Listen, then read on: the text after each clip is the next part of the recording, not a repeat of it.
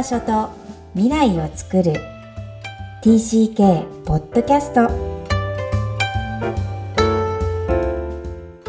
皆さん TCK ポッドキャストへようこそ。ナビゲーターのまいこです。みきこさんよろしくお願いします。大家好。Hi everyone 皆さんこんにちは。クロスのみきこです。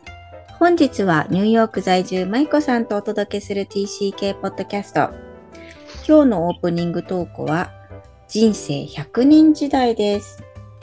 はい。えっ、ー、と、私、夏休みに、まあ、ちょっと前のことになってしまうんですけれども、あの、夏の間ってアメリカは野外コンサートがね、たくさんあるんですね。うん、で、えっ、ー、と、その中で、あの、クラシックのコンサートなんですけど、その交響楽団がね、うん、やる、あの、曲が映画音楽をテーマにしたコンサートに行って、で、それは、あの、映画音楽ですごい有名なジョン・ウィリアムズっていう人がいるんですけど、うん、あの、スター・ウォーズの音楽とかね、うんうん、あと、あの、インディー・ゾーンズとかね、ああいうのを作ってる人なんですけど、まあ、彼の、まあ、90歳記念コンサートっていうのがあって、で、まあ、彼自身は、まあ、観客席でね、奥様と一緒に聴いてらっしゃったんですけど、まあ、その別の指揮者の方と、そのボストン交響楽団の方が、まあ、彼の曲を全部、まあ、セレクションで、演奏してくれて、うん、でも最後にね、そのサプライズで、一番最後に、まあ彼が壇上に来て、で、サプライズでその彼自身が指揮をしてくれるっていう、ちょっとパートもあったんですよ。でもすっごいチャーミングで、で、まあ90歳なんだけども、こう本当にこう、まだまだ全然こう、エネルギッシュにその指揮をする姿を見てて、なんか感動しました。へえ、チャーミングってもっと具体的に。チャーミング。どんな感じだった、えー、なんだろう、チャーミングな。だから、まあそう、笑顔とかも素敵だし、なんていうのかな。全然こう、うん、こう、エネルギーレベルがこう、まあ、落ちてないって言ったら変だけど、その、その、その体自体はね、その若者みたいにそうキビキビ動いたりとか、そういうのできなくて、ゆっくりめに歩いたりするかもしれないけど、なんかその彼に入ってるエネルギーって言ったらおかしいけども、そうなんか内面のやっぱりエネルギーって本当にこう外に現れるんだなっていうか、うん、その好きしてる様子のなんかこのリズミカルな感じとか、うん、で好きって本当にエネルギー使うじゃないですか。難しい。昔ってね、あれただ棒振ってるだけって子供の頃思ってたけど、全然そんなことないじゃないですか。うん、こうすべてのこうオーケストラにこう、こう全部こうね、気を配りながら、こう全、一つのものを作り上げるって、あれすごいね、ことだと思うので、なんかそういうことが、うん、できる、うん、エネルギーってなんか素敵だなと思って。うん、で、みんながすごい彼のことを愛していることがわかるんですよ。うん、で、まあ、特にアメリカの人にしたら、そういう映画で育ってきてるので、みんな、こうめっちゃ、こう、嬉しいんですよね。そういういろんな、そうそう、曲が流れるのが。うんで、いろんな人のビデオメッセージが流れたら、すごい拍手が湧き起こったりとか、うん、楽しめるんだよね、その場をね。ね、そうそう。そう、うん。で、なんかその、うん、彼がみんなに愛されてるその感じもすごいいいなと思って、うん、見てました。まあ、だから愛されてる実感と自分もそれを楽しめてる実感みたいな、その相乗効果がこう。ああ、相乗効果ね、あるでしょうね。エネルギーね。うん。うん。うん、なかなかそんな人になれるのか、みたいなところですけど。まあね、でもそこまでの、なんていうのかな、まあ、有名なね、人じゃなくても、なんか、まあ、自分のコミュニティで、こう、大切になんか、していることを表現してきてきたら、そうそう、うん。なんか、そういうふうにみんなにこうね、誕生日をお祝いしてもらったりって、みんなができることじゃないかなって、その姿を見てて。思いましたね。うん、なんかいいホップでした話題をありがとうございます。ね、はい。いえいえ、ありがとうございます。では、えっ、ー、と、今日のメインテーマに入りたいと思います。今日のテーマは、健全な悲しみです。うん、えっ、ー、と、失ったものを痛むことについてが今日のテーマなんですけれども、これを引っ越しの直後から実践しましょうっていうことなのでしょうか？なかなかちょっと難しそうな感じではあるんですけれども。はい、その通りですね。引っ越しといえば、その雑事に追われて、その生活に入ったばかりで、えー、ちょっと前の感傷的なムードもありますが、それを大事にしなさいというのは、こう、新しいところに行った割には、こう、振り子が行ったり来たりしたような、こう、もどかしい心理状態では、逆に辛いのではと疑問に思う方がおられるかもしれません。うん、えー、でも実はこの過渡期こそ、その感傷的なムードだったり、そこに浸るってことも大事なんですね。うん、自分の人生を分断させることが、えー、かなり後に、えー、影響を及ぼしますので、それをさせないためにも大事なことです。うん、えー、気持ちが行ったり来たり、それを行ったり来たりするの行為を許してあげるわけですから、やはり気持ちがこう揺れるってことはハードですね。うん、えー、気持ちは自然な気持ちなので、えー、それを自由にさせてあげるってことが、えー、健全な悲しみということになります。うん、どんな感想ですか、なかなかうん、今ね、みっこさんのお話聞いてて思ったのは、やっぱりそのね、行ったり来たりととか、その自由に許してあげるっていうのがすごいポイントなんだろうなと思ってお聞きしてました。うん、なんかね、その、一回、こう、悲しみ感じたら、はい、それで終わりとか、あ、なんかもうやったね、じゃあ次ねって、なんか大人ってそういう対応って、なんかしてしまいがちな気がするんですけど、まあ、ねうん、まあ、で、やっぱり希望を持って次に行きたいからそういうね、うん、行動に出ちゃうんですけど、でもなんかその行ったり来たりして当たり前っていうか、また何かの表紙にそのね、悲しみとか寂しさとか出てくることがある。で、それがなんか自然であるっていうふうに見てると、えー、なんかまだそれ解決しなかったのとか、うそういう気持ちにならず、うん、なんかもっと寄り添えるんじゃないかなと、うん、思いました。そうなんですよ。すごい、こう、ようやく、っていうか、それをまた強調して説明してくれてありがとうございます。本当嬉しいです。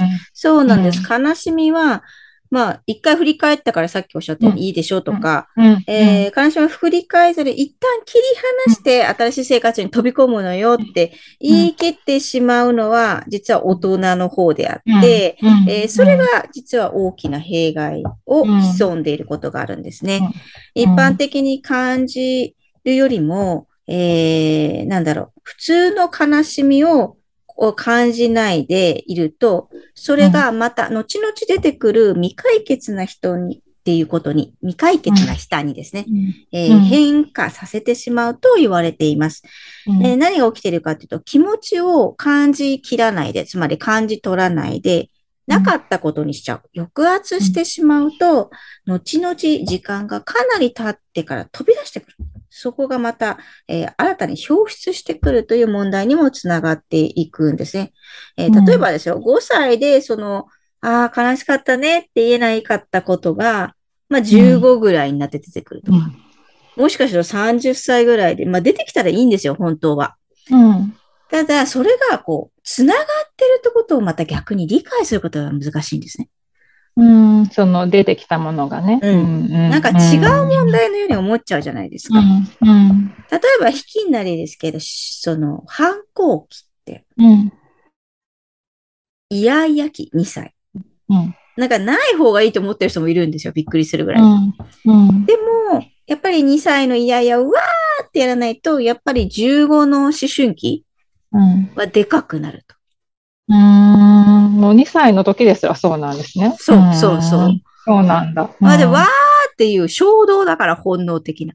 まあちょっと違うんだけど、これ、引っ越しとは。でもまあ、例で言えばそうです。で、でもじゃあ逆に15で出ればいいんですよ。なのに15で出ない、また出なかったり、こう抑えちゃった場合。うん、まあ就職期、結婚期にわーってなる。僕は嫌なんだ。これじゃあ私は嫌なんだ。こんなはずじゃない。ってなるのも結構あるんですよね。うん、で、それが、まあ、やれうつだとか、やれ不適応だって言葉に変換されるんだけど、うん、えー、実は思春期ありましたっていうことになります。うん、うん、で、そこが出てないと、まあ別に大人になってから出せばいいんだけど、本人が理解することが、あの、困難なことがあります。うん、うん。これもね、だから引っ越しも同じことで、自分が住んでたことを奪われてしまうので、うん、うん、なんか当たり前だと思ってるけど、実はわーって泣いたり、やだーって一回言ってみ、見ること、一回じゃなくてもいいんですけど、ほんと無理 とかそういうなんかつぶやいてもいいんですけど、うん、何らかの形で変換するっていうのは、あの、大事なことなんですね。う。うんん。まあ難しいよね。その時々一生懸命みんな生きてるから。うん。うん。なんか、まあ、親が、まあ、それ受け取れないのって、まあ、自分も、まあ、そのストレスフルだからだと思うんですよね。その通りその。この引っ越しにね、それ出し、だから、それ影響されちゃうから、うん。受け取れないって思ってるわけじゃないですか。うんうん、うん。まあ、だから、まあ、親の側が、まあ、自分のコンディションを整えて、ね、まあ、自分の、まあ、悲しみとかそれに向き合うのもすごい大事だなと思うし、うん、なんていうのかな。で、自分の問題とあと子供の問題なんか分けて考えるっていう、まあ、そこにまあ影響されない強さを持つっていうかね、うん。そうじゃないと子供それ出せないまま、そうなの。ね、うんずっとその行っちゃうってことだから、その家庭がやっぱり安心安全な場である意味がすごくあるし、うん、で、なんか親はまあ強くいようって言ったら変だけど、なんて言ったらいいのかな。でも、まあ、まあ、親もまあ動じてもいいんだけど、でも、それでも立っている、こう、しなやかさを持つっていうか、うんそれが大事かなと思って。そうそうそう動じていいっていうのそれをはすごいキーワードうんううんん。え全然同時で欲しいのに泣いてもいいし、あの、こう、なんだろう、柳のようにふやんって感じかな。うん 折れなきゃいいっていうか、うん、そうね。うん。まあ、折れてもね、誰かに支えてもらえばいいやぐらいに思えてることの方が、実際は折れないので、うん。子供たちも折れないのかなと思います。まあ、うんとにかく、でもやっぱり変化、変化がいっぱいある生活なんだってことは明らかです。TCK 家族は。ううんん、それをどんぶらこ、どんぶらこ、あの、大海原にこう船で、うん、漕ぎ出してって、えー、元 TCK がインタビューで、えー、比喩、つまり例えて言ってくれたうん。人がいるんですけど、本当にそうだなと思う。うん。海原に出てるええね。で、それが大海なのか、湖なのか、あの、川なのか、ちょっとよくわかんないみたいなね。うん。うん行ってみないとね。そどんな様相かわかんないですよねう。。うん。うん。でそれを楽しみながらっていうのは毎日は無理だよねっていうのはもう最初から分かっていることなので、う。うんん。ぜひぜひ、なんだろう、みんなで悲しむっていうのもあって当然ぐらい。うん。うん。でうん、それが健全な悲しみなんでしょうね。う。うんん。まあ、なんかこう、自分も普通の状態じゃないっていうのをとにかく認識しとくことって大事だな。だから、そうそう、だから過剰に反応しても、あ、私も大変だったんで、よしよしぐらいの、うんなんか自分も満たしながら、まあ、子供に向き合うっていういか。やーそうだと思いますよ、うん実親だってね、際。そう、んパーフェクトじゃないし。うん、うん、うん。本当そうね、です。そこでやっぱ責めるお母さん多いと思うんですよ。まあ、日本人のね、お母さんって特に、真面目だからね。ね、いろいろしてあげたいとか、そうそう、真面目だからね。で、うん頼らずに自分でやろうとする方も多いし、うん。うん。だけど、もう全然、だって、それ、そうや、それで当たり前っていうか、ね、それはそういう環境なんだから、自分にとっても変化で、うん。ね、うん、そう思います。うんうん、はい、うん。では、えっ、と、今日のポイントをお願いします。うんはい。あ、次回、あ、ごめんなさい。で、うん次回からは、えっと、新しい環境の中で、どのように、えっと、知らないコミュニティに溶け込んでいくかという内容なので、うん次回からもぜひお聞きくださいね。はい。うんそれでは、改めて本日のポイントお願いします。健全な悲しみ、新しい環境に引っ越した直後は、誰でも緊張の連続です。えーしかし、一人になったり、夜になると、慣れ親しんだ引っ越し前の生活を思い出してしんみりしたりすることもあるでしょう。えーこういう悲しみは健全で大事なプロセス中です。えー支援する方法はたくさんありますが、やっぱり話をよく聞いてあげること。そしてできれば、適切な、つまりその人の気持ちに寄り添った質問をしてあげること。思い出話を共有するだけで十分です。えーどんな方法でも家族の中でのプロセスとなり、家族の絆につながっていきます。今日も TCK のいろんな気持ちにありがとう。この番組では、お悩みや質問を受け付けています。また、TCK をさらに知りたい方のために、TCK オンライン基礎講座も開催しています。詳細は、育ちネット多文化で検索して、ホームページからアクセスしてください。さらに、ポッドキャストを確実にお届けするために、購読ボタンを押して登録をお願いいたします。みきこさん、ありがとうございました。ありがとうございました。バイバイ。